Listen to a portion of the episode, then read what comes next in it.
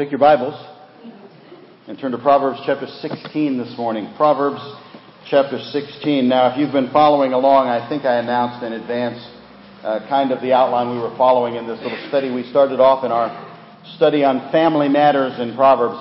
We started off looking at some foundational truths, and you remember the first four weeks we talked about those things that needed to be in place first before we could talk specifics. And then I said we're going to start talking about some of the specifics and uh, what did we talk about last week? Last week we talked about finances in our home and things like that.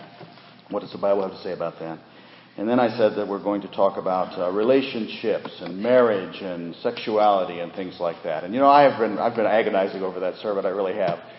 And this week I was really struggling with that, and suddenly this thought came to my mind: the little kids are in here during this particular time, and so it was as if God gave me a pass and I pushed that one to the back. We'll, we'll get to that one eventually.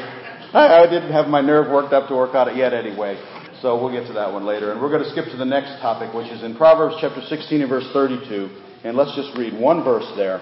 Proverbs 16:32. And I want to talk to you today about what uh, what does Proverbs have to say about conflict and fighting and things like that. And the title of today's message is uh, Why Can't We All Just Get Along?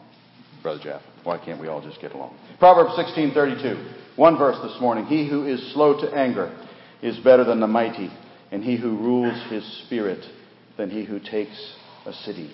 He who is slow to anger is better than the mighty, and he who rules his spirit than he who takes a city. Well, let's ask God's blessing. Father, we pray that you'll guide us today, that you'll fill me with your spirit. We thank you so much for the good service we've had so far, for the, the music, the fellowship. Thank you for the sweet testimony that little Logan got saved this uh, during camp this year. I, I, just pray that you'd bless him as he grows in you. Uh, but Father, now as we uh, turn our attention to the Word, help us to recognize it is the Word. I pray no one would hear me, see me, think about any of this coming from me or my opinion.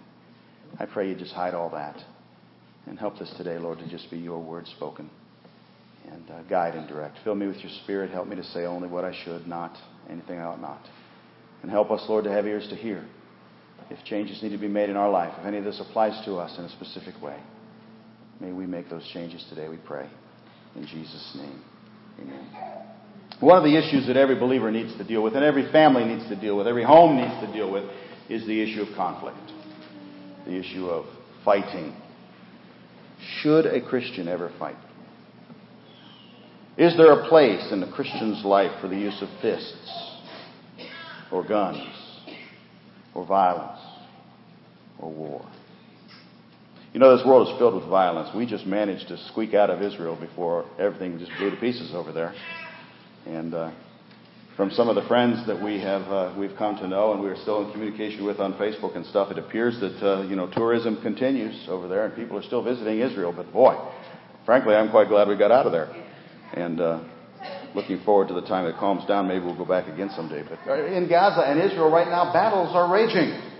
And people are being, uh, you know, killed in, in, in ter- terrible acts of violence. In Iraq, unspeakable atrocities are taking place. I, I don't know if you've been following what's going on in Iraq with this group called ISIS that is just doing terrible things, marching across Iraq and raping and pillaging and, and, and murdering people. The latest, uh, the latest news item I, I saw indicated that they're now actually beheading children, lining children up and beheading them. Hmm. Fighting is everywhere. And sometimes our despairing cry goes up, does it not? Why can't we just all get along? Why is this? Why the violence? And what should the Christian response be to such turmoil in our world? How should we react? And for the purposes of this study, we're talking about family matters. How should we as parents raise our children? What should we teach them about these kinds of things? How should we train them to react? Of course, we don't have to go overseas to find violence, do we? We certainly can find plenty of that even here in our streets. Crime is far from non existent even in this country. And even in our sleepy little town of Randolph, all you have to do is pick up the record courier and you're going to find ample opportunity to see that violence is here. It's in Randolph. It's even in our own homes sometimes. Some listening to this to me this morning might have experience with something like domestic violence, maybe as a victim, maybe even as sometime in the past a perpetrator. Now, some of you kids may have been bullied at school. It's possible. And some may have even been guilty of doing the bullying.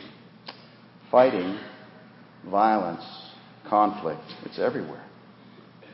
And we cry, why can't we all just get along? Now, there are those in this country who think they have the answer. There are those in this country who blame all the violence on the fact that instruments of violence exist. Most of you are familiar with the Bill of Rights. We have this thing called the Constitution in America. That Constitution contains a thing called the Bill of Rights, which is the first ten amendments of the Constitution. You've probably heard them. The first one is, uh, is pretty, pretty often quoted. Congress shall make no law respecting an establishment of religion or prohibiting the free exercise thereof or abridging the freedom of speech or of the press or the right of the people peaceably to assemble and to petition the government for a redress of grievances. That's the First Amendment in the Bill of Rights. But the second is also well known. A well regulated militia being necessary to the security of a free state, the right of the people to keep and bear arms shall not be infringed. And that Second Amendment is a great cause of consternation to some in our country. Because they have this interesting notion that if you just remove the instruments of war, war will magically cease to be. Get rid of guns, and killing and violence will stop. It's a position that is devoid of merit. I personally would say it's nonsensical on every level. But nonetheless, it's a position that some people hold. Because fighting is everywhere. And because some people are desperately trying to come up with an answer to the question, why can't we all just get along? And so they think maybe that's the answer. I'm reminded of the despair in Henry Wadsworth, Wadsworth Longfellow's poem. You remember it? We sing it every Christmas time. Remember what he said? He said, I heard the bells on Christmas Day. Their old familiar carols play. And wild and sweet the words repeat of peace on earth, goodwill to men. And I thought how, as the day had come, the belfries of all Christendom had rolled along the unbroken song of peace on earth, goodwill to men, till ringing, singing on its way, the world revolved from night to day, a voice, a chime, a chant sublime of peace on earth, goodwill to men. But then notice what he said. He said, In despair I bowed my head. There is no peace on earth, I said.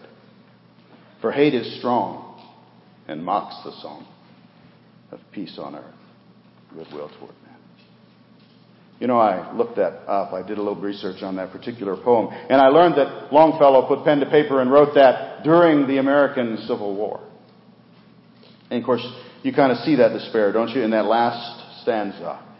In despair, I bowed my head. But you know what? We never hear stanzas four and five. It's not in any of our hymn books that I know of. Listen to these stanzas that so seldom get quoted. He said, Then from each black accursed mouth the cannon thundered in the south, and with the sound the carols drowned of peace on earth, goodwill to men. It was as if an earthquake rent the hearthstones of a continent and made forlorn the households born of peace on earth, goodwill to men.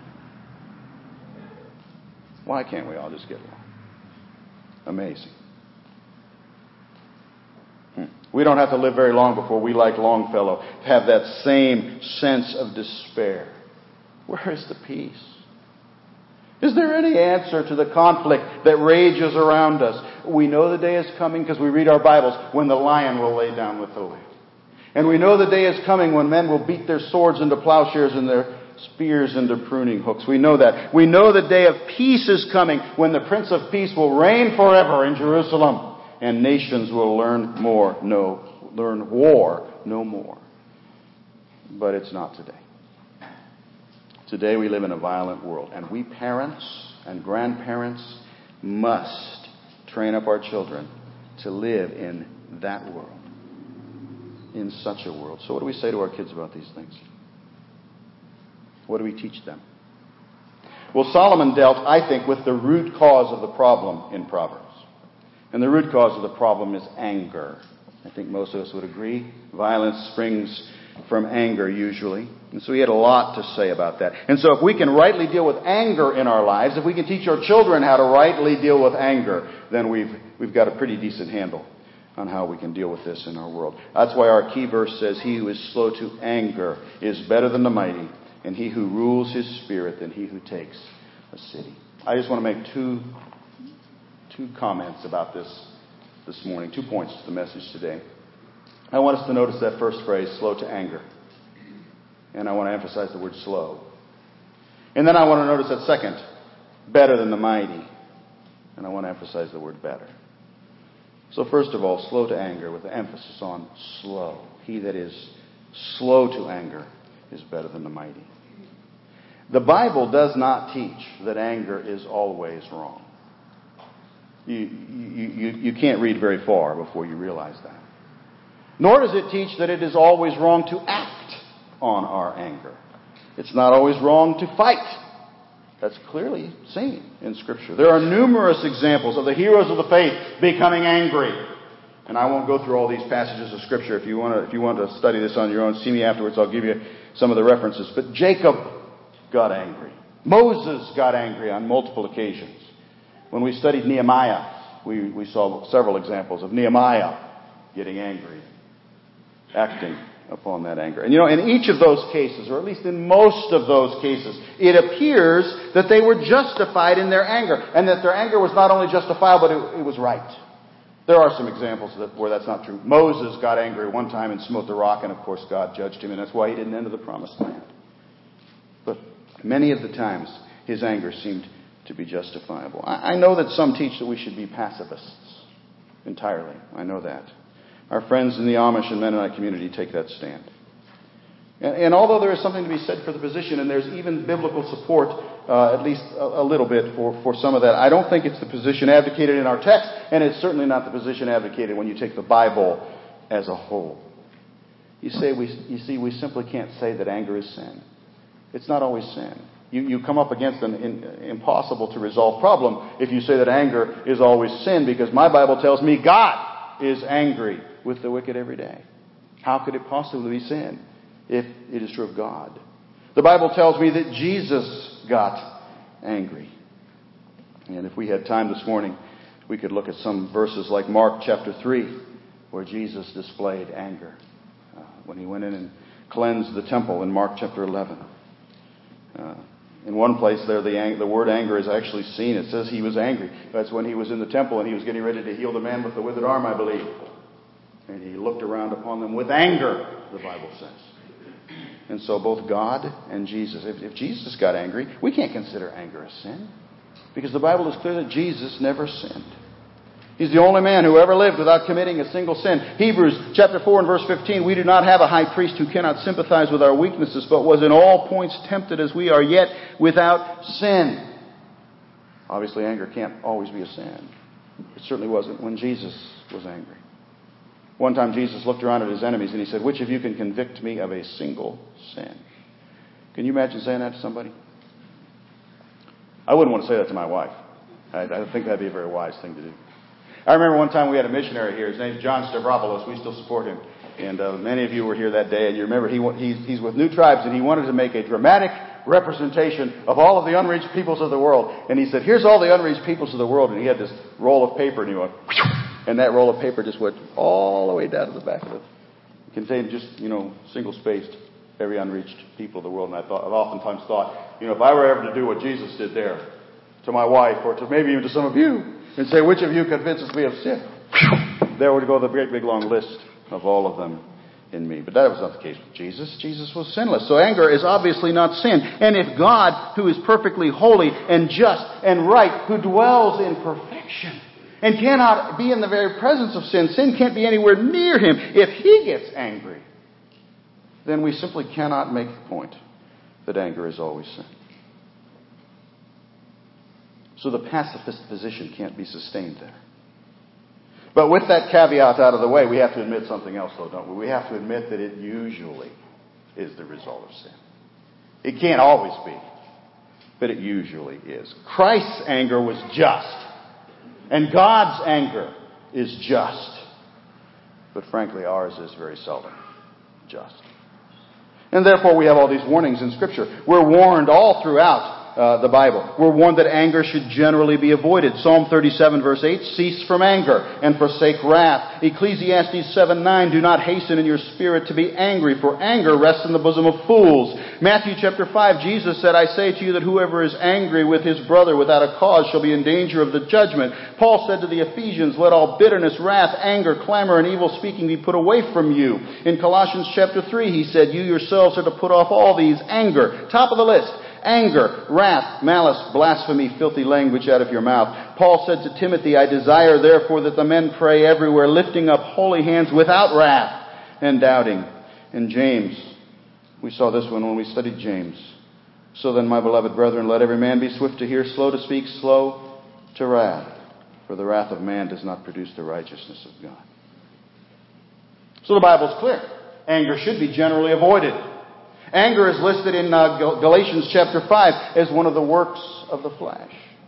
And if we look at the qualifications of those who lead in Christ's church, elders, bishops, we see that a bishop must be blameless, a steward of God, not self-willed, not quick-tempered, not given to wine or violence or greedy for money. So how do we resolve this tension? Because there's obviously a tension here, right? How do we resolve this problem that anger is sometimes not sinful, as seen in the fact that Jesus was angry and God is angry, and also the fact that something, it, it, sometimes it is sinful, as seen in the many prohibitions and warnings about it. Well, let me just suggest a couple of res- resolutions to this problem. Maybe, maybe. I don't know if this is satisfactory or not, but it helps me to think this way. I believe if you take the Bible as a whole, you, you come up with this truth. Anger due to an affront to self is almost always sinful, while anger due to an affront to God or his people is often not. Does that make sense? Anger due to an affront to self. Somebody did something nasty to me, and I'm angry. Anger due to an affront to self, almost always sinful. Anger due to an affront to God or his people, often not. I mean, think about that. That was Jesus' anger in the temple. It was not that somebody had personally insulted him, somebody had walked up and spit on his face or done something that injured him. It was not that his flesh was screaming for vengeance because he had a personal affront. That was not it. Jesus was angry because the name of God was maligned, because the house of God was marginalized, because the worship of God was being destroyed. And that was not sinful. Another thing that I think is helpful is, is just basically what our text says this morning, which is anger that is not sinful is arrived at slowly. Slowly. And when we look at the totality of Scripture, and that's what we should always do. We don't take a verse out of context. We don't prove text. We take the Bible and try to apply it to all. We arrive at the truth that is found here in our key verse. It does not say to avoid anger entirely. It doesn't say that. Doesn't say don't be angry. It says be slow to anger. He who is slow to anger is better than the mighty, and he who rules his spirit than he who takes a city. Proverbs 19:11 says the discretion of a man makes him slow to anger, and his glory is to overlook a transgression. Yes, God gets angry, but the Bible also is very, very clear that he's very slow to getting angry. The Lord is merciful and gracious, slow to anger, abounding in mercy. Nehemiah chapter 9 and verse 7, but you are God, ready to pardon, gracious and merciful, slow to anger, and abundant in kindness. Psalm 145 and verse 8, the Lord is gracious and full of compassion, slow to anger, and great in mercy. I don't know about you, but I'm, I'm really glad that is true, aren't you? God is slow to anger uh, with respect to my sin, long suffering with respect to my foolishness. Rather than pour out his anger upon me, as Logan learned at camp, he poured it out on our Lord Jesus Christ on the cross. Jesus, on that cross, suffered the anger that should have been directed at me. And God's righteous anger over sin was satisfied. So, so what is the teaching of the Bible? Is it that we should never get angry? No. It's that we should be slow to anger. It's that we should not enter into anger quickly. We should learn from God's slowness to anger. Matter of fact, Ephesians chapter 5 says, Therefore be imitators of God as dear children. And this is one of those places we ought to imitate Him. Slow to anger. So, what does it mean to parents? What does it mean to families? What does it mean to homes? Well, obviously, it means mom and dad need to model this.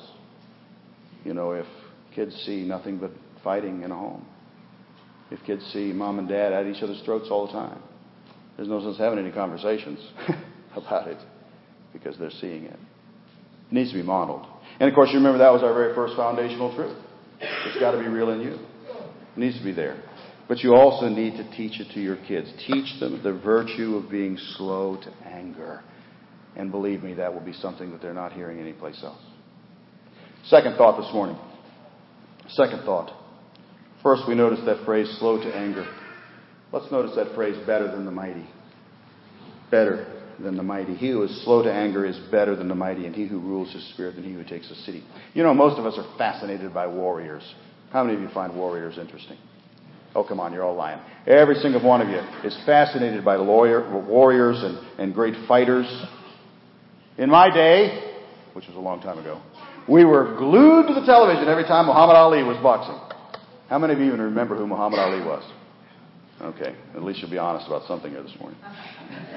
Nowadays, it's more likely to find somebody fighting with the UFC and the much less civilized form of boxing that we have these days. People are fascinated by that. The NFL makes a lot of money. A lot of money. Because people like to watch their heroes, their warriors, duke it out on the gridiron. The National Hockey League draws some fans who like to watch hockey. I think it draws a few more who like to watch the fights that break out in every hockey game. We like to watch our heroes. We like to watch warriors. Well, you know, in our key verse, that phrase, the mighty, that's what it's referring to. It's, that, that word could be translated hero. That word could be translated warrior.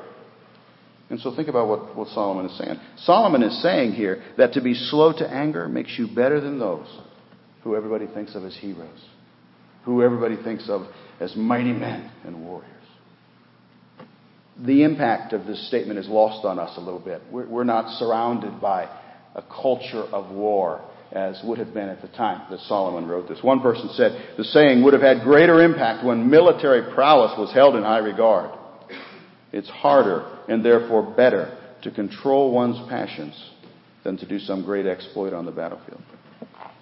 It's a hard truth to convince ourselves of, isn't it? That it's better, better to be slow to anger than to fly into the rage that we'd like to at that particular moment. But it's what is being taught here. We have somebody cut us off in traffic, we spend the next 30 minutes going down the road, fantasizing in our mind all sorts of violent things we'd like to do to that person. Am I the only person like this? Surely not. Or perhaps one of your colleagues at work stabs you in the back or takes credit for something that you did. And oh my goodness, what do you spend your time doing? Thinking about how you're going to get even with that person. Perhaps you spend some time telling them off in the mirror in the men's room as you're thinking and fantasizing about, you know.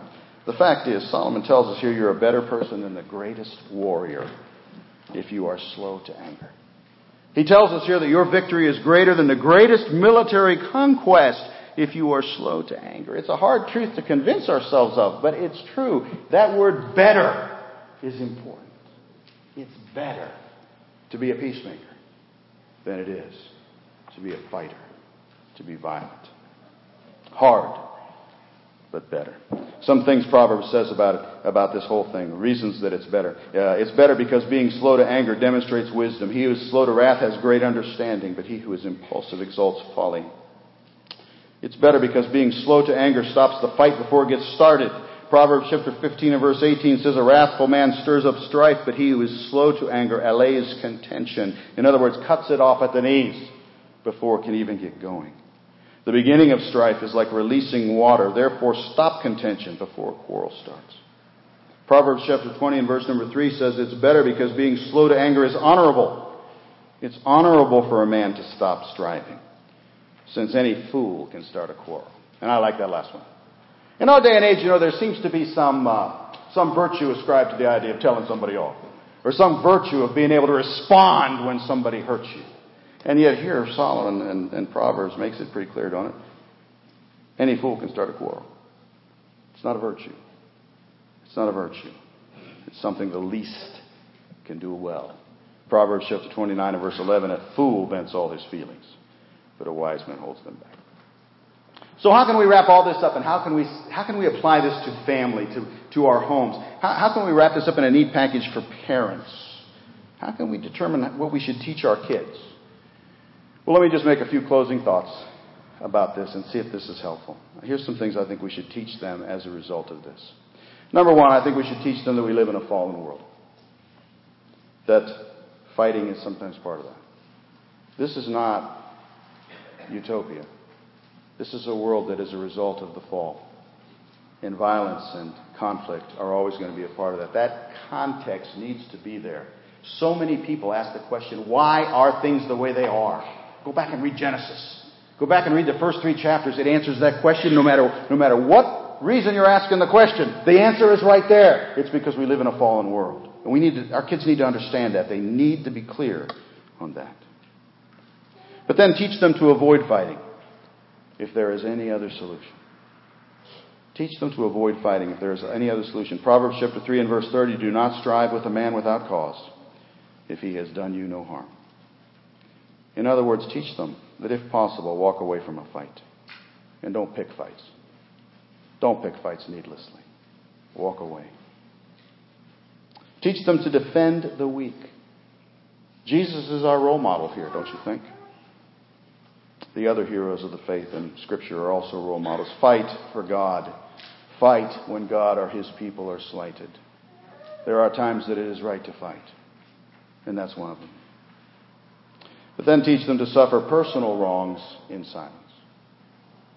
Suffer personal wrongs in silence. Again, Jesus is the role model as he stood mute before Pilate, suffering a wrong, a personal wrong, and not responding. Teach them to pick friends who won't lead them down a wrong path. As in most areas of our life, friends can lead us astray. Make no friendship with an angry man, and with a furious man do not go, lest you learn his ways and see a, set a snare for your soul. Proverbs 22:24. Teach them to watch their associations, to stay away from those who pick fights. Teach them to respond to wrongs done against them, but to respond with good, not evil, with kindness, not violence. Proverbs 25 If your enemy is hungry, give him bread to eat. If he is thirsty, give him water to drink. For so you will heap coals of fire on his head, and the Lord will reward you. Teach them to respond with the better way that is described in our text and throughout the Bible, the way of the peacemaker. Teach them to not be overcome by evil, but to overcome evil by good, as Paul said in Romans 12:21. And finally, teach them that God is a righteous God and that he will make everything right. Remember that verse we read a minute ago? God is a just judge, and God is angry with the wicked every day. Psalm chapter 7 and verse number 11. You know, that's a terrifying verse. It ought to be a terrifying verse for the unsaved. For someone who has not trusted Christ as their Savior. Think about it. God's anger burns toward the wicked, toward the lost. Every day. It's, it's an amazing verse. But that verse is also comforting to the oppressed, to the ones suffering under the unkindnesses of others, the wickedness of others. God sees it. He's a just judge. He will make it right. Do not say, I will recompense evil. Wait for the Lord, and He will save you. Proverbs chapter 20 and verse number 22. So teach that truth to your kids. Teach it to them. Make sure they know the God who is their champion. Make sure they know the God who fights their battles. God fought for the unjustly accused Shadrach, Meshach, and Abednego, whatever their names were. He fought for Daniel, whose wicked enemies tried to get him killed. He fought for David when he stood against rotten Goliath and listened to his insults and bribes and snipes and comments. And David said it in words that simply cannot be improved upon. He said, The battle is the Lord's. That's what we need to teach our kids. Teach them that, parents. The God who fights for us will eventually make all things right. Do you remember Longfellow's despair? We talked about it at the beginning of the message when he hung his head as he considered the violence that raged around him. When he said, There is no peace on earth. In despair, I bowed my head. But then he thought about it a little bit more. And the last verse is such a great verse, one of the most triumphant uh, verses that I think has ever been written because he recognized the battle is the Lord's. He recognized one day soon every injustice will be made just, every hurt will be healed. He recognized that God can and does fight for us better than we could ever fight for ourselves. And then pealed the bells more loud and deep. God is not dead, nor doth he sleep. The wrong shall fail, the right prevail, with peace on earth, goodwill to men. Teach that. Teach He who is slow to anger is better than the mighty, and he who rules his spirit than he who takes a city.